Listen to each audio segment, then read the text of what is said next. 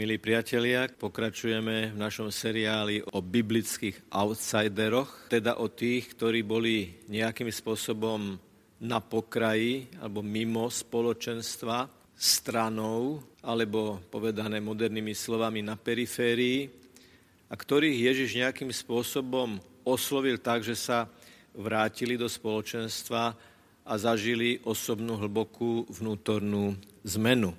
Dnes bude touto postavou slepý muž, ktorý sa volal Bartimej. Vypočujme si príbeh Bartimeja od človeka, ktorý sedí na kraji cesty, až po situáciu toho istého človeka, ktorý po tejto ceste kráča. Evangelista Marek v 10. kapitole píše: Prišli do Jericha a keď so svojimi učeníkmi a s veľkým zástupom z Jericha odchádzal, pri ceste sedel slepý Bartimej, Timejov syn, a žobral. Keď počul, že je to Ježiš Nazaretský, začal kričať: Ježišu, syn Dávidov, zmiluj sa nado mnou. Mnohí ho okríkali, aby mlčal, ale on ešte väčšmi kričal: Syn Dávidov, zmiluj sa nado mnou.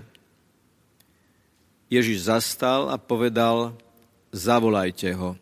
Zavolali slepca a vraveli mu: Neboj sa, vstaň, volá ťa. On odhodil plášť, vyskočil a šiel k Ježišovi. Ježiš mu povedal: Čo chceš, aby som ti urobil? Slepec mu odpovedal: Rabboni, aby som videl.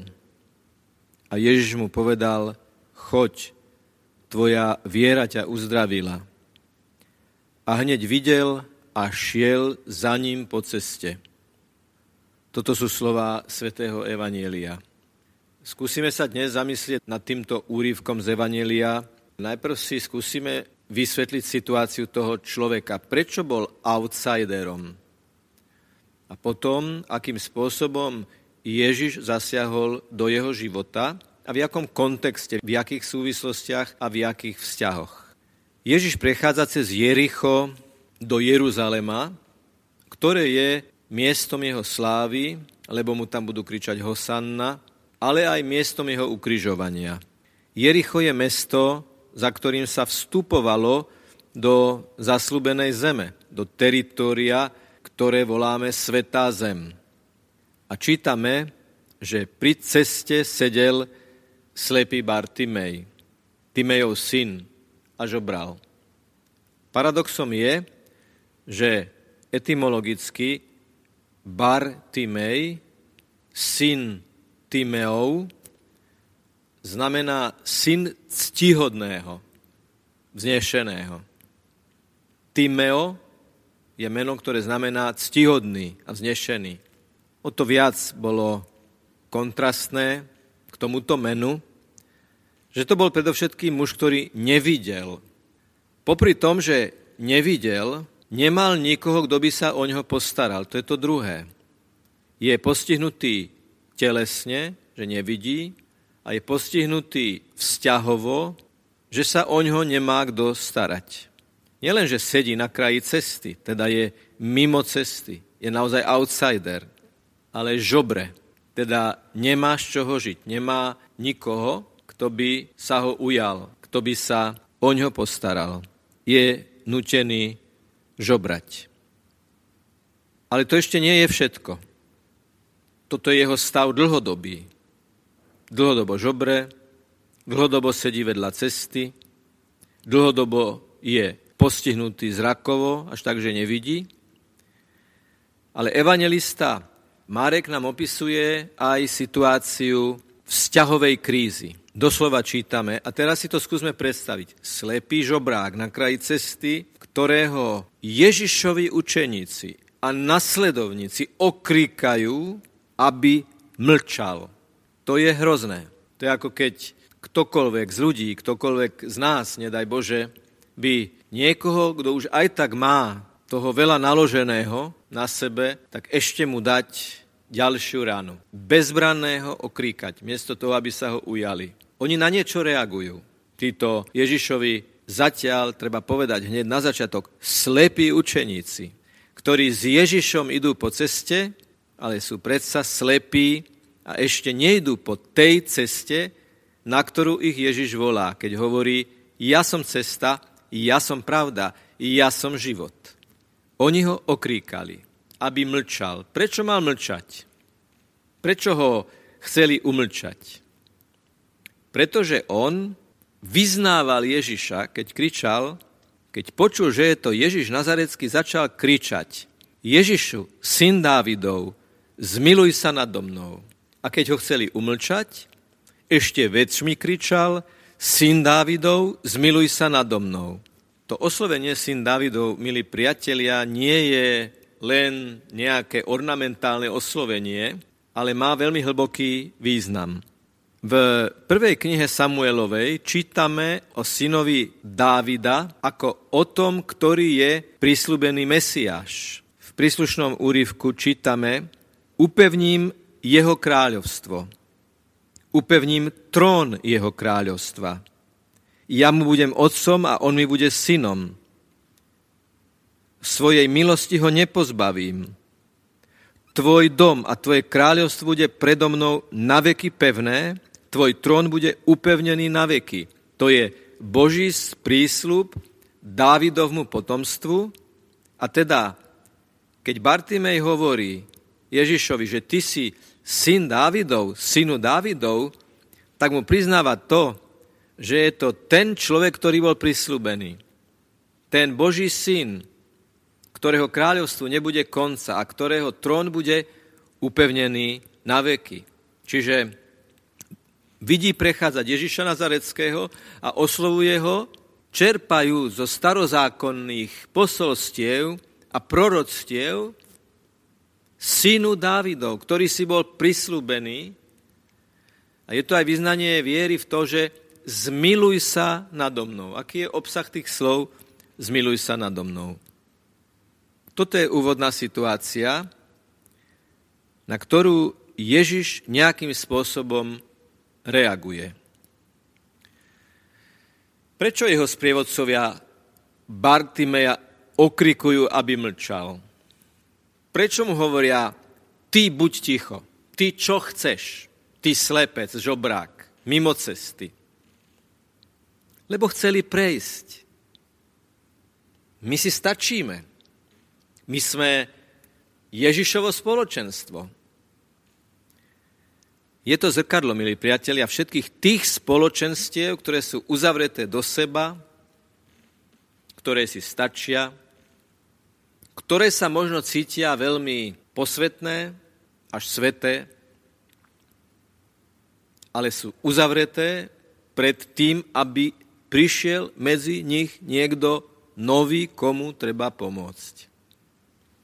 Je to zrkadlo pre všetkých tých, ktorí trpia duchovnou pýchou a myslia si, že nie sú povinní sa ujať toho, ktorý je slepý, telesne, duchovne, vzťahovo, morálne, jednoducho nejakým spôsobom postihnutý. Áno, môže sa to stať, žiaľ, a stávalo sa to v dejinách aj celoplošne, aj v mikrokozme každodenných vzťahov, že tí, ktorí nasledujú Ježiša, sa správajú takým spôsobom, že nedovolia ľuďom, ktorí sú nejakým spôsobom slabí, ale ktorí aj volajú po Bohu, ktorí aj volajú po Ježišovi, ktorí po ňom túžia, že sa stanú prekážkou. Ježiš je v situácii, keď vie, pretože vidí do hĺbky ľudského srdca, Bartimejovho, aj tých, ktorí ho sprevádzali, že musí uzdraviť nie jedného slepca na kraji cesty, ale že tých slepých na kraji duchovnej cesty, mimo duchovnej cesty je tu viac. Všimnite si, že Ježiš je vždy ten, ktorý má podporný prístup. Milosrdný prístup ku všetkým. Neurobí to, že postaví svojich sprievodcov a Bartimeja proti sebe. Neskritizuje, nezdupe tých, ktorí Bartimeja okríkajú, že čo to robia. Dáva im možnosť, aby oni sami napravili svoju chybu. Oni, ktorí chceli prejsť nerušení, teraz majú prvú skúsenosť, že ich majster zastal. Vy mu hovoríte, aby bol ticho. Chcete so mnou prejsť v kľude a nerušený a ja zastanem. Zastal na ceste, aby sa potom pohli po inej ceste a povedal, zavolajte ho. Je to pokorujúce však, že zrazu tí, ktorí Bartimeja okrikovali mlč, buď ticho, dostávajú úlohu, ktorá je celkom opačná, ako sa správali. Oni sa vlastne z Ježišovho popudu musia tomu Bartimejovi ospravedlniť. Ale nie slovami, že prepáč, ale jednoducho napravte to, čo ste pokazili. Urobte dobre to, čo ste pôvodne robili zle. Zavolajte ho. A vieme si predstaviť, že niektorí z nich boli v rozpakoch. Tak doteraz sme ho umlčiavali, toho nešťastného slepca vedľa cesty. Nechceli sme s ním mať nič a teraz nám majster, ktorého nasledujeme, hovorí, zavolajte ho. Ježiš nás učí riešiť veci tak, aby škody boli čo najmenšie a vzťahy sa budovali. Vy ho zavolajte. Nie ja ho budem volať, hoci mohol by som. Mohol by som ja ísť k nemu a byť ten, ktorý aj vás usvedčí. Nie, poďme to riešiť hneď. Vy, ktorí ste ho odstrkovali, ho zavolajte. Je veľmi príznačné, že tí, ktorí okríkali slepca, aby mlčal, mu teraz povedia, neboj sa, vstaň, volá ťa. Odborníci na Markovo evanjelium, aj na pôvodný grécky text, analyzujú tieto slova. Neboj sa, tarsej. Je to slovo, ktoré Ježiš použije, keď kráča po vode a jeho učeníci sa zlaknú, že ide mátoha a on im povie, odvahu, to som ja, nebojte sa. Oni raz budú tiež konfrontovaní s tým, že sa budú báť a Ježiš použije toto isté slovo. Neboj sa. Vstaň, volá ťa. My sme ťa okrikovali, jeho nasledovníci, aby si mlčal, ale teraz ťa volá. My, ktorí sme ťa okrikovali, ťa voláme v jeho mene. Vstaň, neboj sa, volá ťa. Slovo vstaň, ktoré je tu použité, evokuje z biblických súvislostí zmrtvých stanie. Lebo to, čo sa ide stať, je zmrtvých stanie Bartimeja, aj zmrtvých stanie tých, ktorí Bartimeja pôvodne nechceli vpustiť do spoločenstva. Už sme Bartimeja spoznali, že je veľmi naliehavý, že kričí, oni ho umlčiavajú a on kričí ešte viac. A tu nás Bartimej slepý, učí a otvára nám oči, lebo zaznamenávame aj to, že situácia krízová, v ktorej sa nachádzame, by nás ako keby tiež v našom nadšení chcela umlčať. Buďte ticho, sedte vedľa cesty a lutujte sa. A Bartimej nás učí, nie, čím viac sa ti zdá, že ťa táto situácia a možno aj niektorí ľudia svojho prostredia zatláčajú do letargie, lenivosti, pesimizmu a porazeneckej nálady. Bartimej ťa učí, krič za Ježišom a pros ho, aby ti dal silu vstať, z mŕtvych vstať. A Bartimej nás učí ďalej, pretože on odhodil plášť, vyskočil a šiel k Ježišovi. Okamžite. Tá okamžitosť je charakteristická a bolo ju cítiť už v tom nasadení, s akým Bartimej volal za Ježišom. A môžeme si položiť otázku, kto tu vlastne je slepý a kto tu je vlastne ten, ktorý naozaj vidí. Plášť je symbolom moci človeka. Máme viacero úryvkov zo Svätého písma, kde mať plášť v tom čase znamenalo celý majetok. Ako žobrák v tomto plášti nosil ukryté svoje peniaze. V noci sa týmto plášťom prikrýval. Ten plášť ho hrial. Bolo to jeho všetko, ako keby aj jeho stan, po ktorý sa azda mohol skryť, keď bolo nepriaznivé počasie. A on tento plášť odhodil.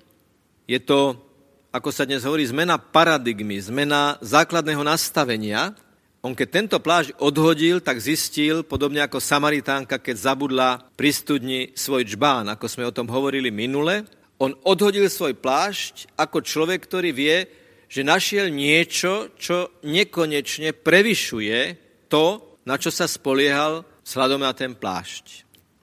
Odhodil plášť, vyskočil a šiel k Ježišovi.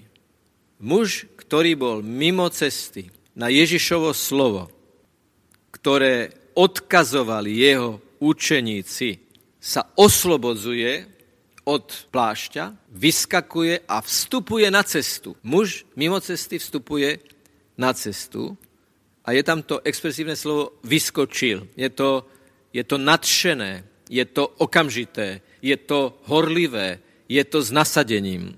A išiel k Ježišovi, čiže tá cesta, na ktorú vstúpil, konečne má smer a tá jeho cesta má cieľ prísť k Ježišovi. Je tam to oslovenie rabboni. Aký je rozdiel medzi oslovením rabbi a rabboni? Je tam významový odtieň. Jednoducho rabboni je privlastňovacia forma slova rabbi, mena alebo oslovenia alebo titulu rabbi. Učiteľu môj. Ešte raz. Slepec vyskočí, odhodí, čo má a kráča k Ježišovi a osloví ho rabboni. Na čo reaguje týmto oslovením? Ježiš sa ho pýta, čo chceš, aby som ti urobil? Ježiš veľmi dobre vie, čo Bartimej chce, ale je dôležité, aby to vyjadril. Aj v tejto dobe, keď komunikujeme v krízovom režime, je dôležité nechať druhých, aby sa vyjadrili, verbalizovali to, čo cítia, to, po čom túžia, to, čo ich bolí, to, čo ich trápi. Sme pozvaní my, Ježišovi učeníci, ktorí sme s ním tiež na ceste, aby sme nielenže nikoho neokríkali, aby mlčal, ale aby sme boli empatickí v počúvaní. Ježiš dáva Bartimejovi priestor. Vyjadri to, po čom túžiš. A je ľahko možné, že toto je zhutnený príbeh. Možno za tou jednou vetou je niekoľkohodinový rozhovor. Tento príbeh sa mohol stať v podstate behom jedného celého dňa alebo viacerých dní. Ale tu je skondenzovaný do jednej epizódy, lebo takto máme hutnú informáciu. Ešte raz, čo chceš, aby som ti urobil? Si slepý. Sedíš mimo cesty, teraz si vyskočil, prišiel si na cestu, kráčaš ku mne. A ja ti dávam tú dôstojnosť, hovorí Ježiš. Vyjadri sa, čo chceš, aby som ti urobil. A vtedy Bartimej odpovedá, rabboni, čiže učiteľu môj, veď som na teba kričal, synu Dávidov, zmiluj sa nado mnou. Synu Dávidov, čiže ty, ktorý si Boží syn, ty, ktorý máš moc, ty, ktorý uzdravuješ, rabboni, aby som videl. On už duchovne vidí všetko to, čo urobil, jak sa správal, jak reagoval, jak vyskočil, jak prišiel k Ježišovi, jak ho oslovuje. Už v tom rabboni je zakodované jeho vnútorné videnie a svojím spôsobom aj tu vrcholí ten symptom toho uzdravenia. Lebo keď Ježišovi povieš, kdokoľvek povie, ty si môj učiteľ, rabboni, tak sa ti otvorili duchovné oči.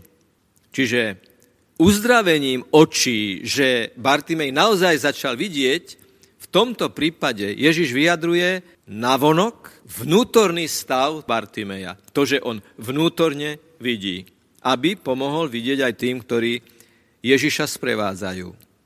A Ježiš mu povedal, choď, tvoja viera ťa uzdravila. Počujete všetci, ktorí ste hovorili, aby mlčal? Ja mu teraz hovorím, tvoja viera ťa uzdravila.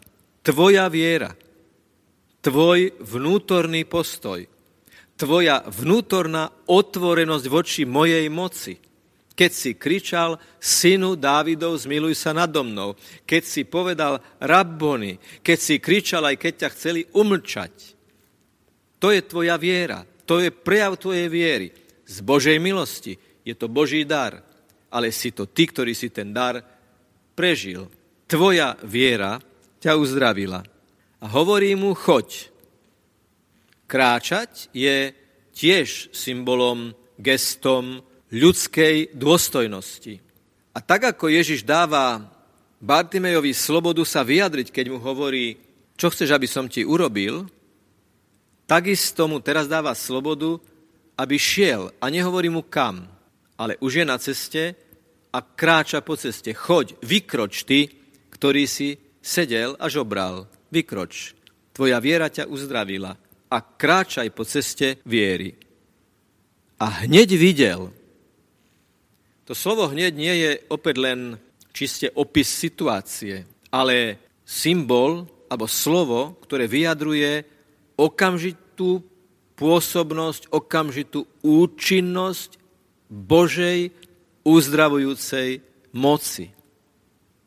Sme pozvaní Ježišovi hovoriť rabboni, sme pozvaní Ježiša uznať za nášho pána, vykupiteľa, spasiteľa a veriť vierou, ktorá nás vnútorne uzdravuje, lebo otvára Ježišovi dvere, aby v nás mohol pôsobiť.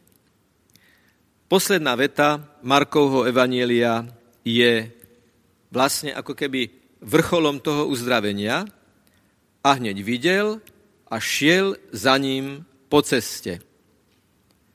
Začali sme slovami, pri ceste sedel slepý Bartimej, končíme slovami, videl a šiel za ním po ceste. Veľmi naliehavo by som chcel zdôrazniť, že toto je text, ktorý opisuje udalosť pred 2000 rokov, ale je to tak povediac otvorený súbor, otvorený príbeh, do ktorého sme pozvaní vstúpiť v troch polohách. Prvá, ja som outsider Bartimej, ktorý možno gniavený súčasnou situáciou som sa rozhodol sedieť pri ceste. A Ježiš mi hovorí, poď.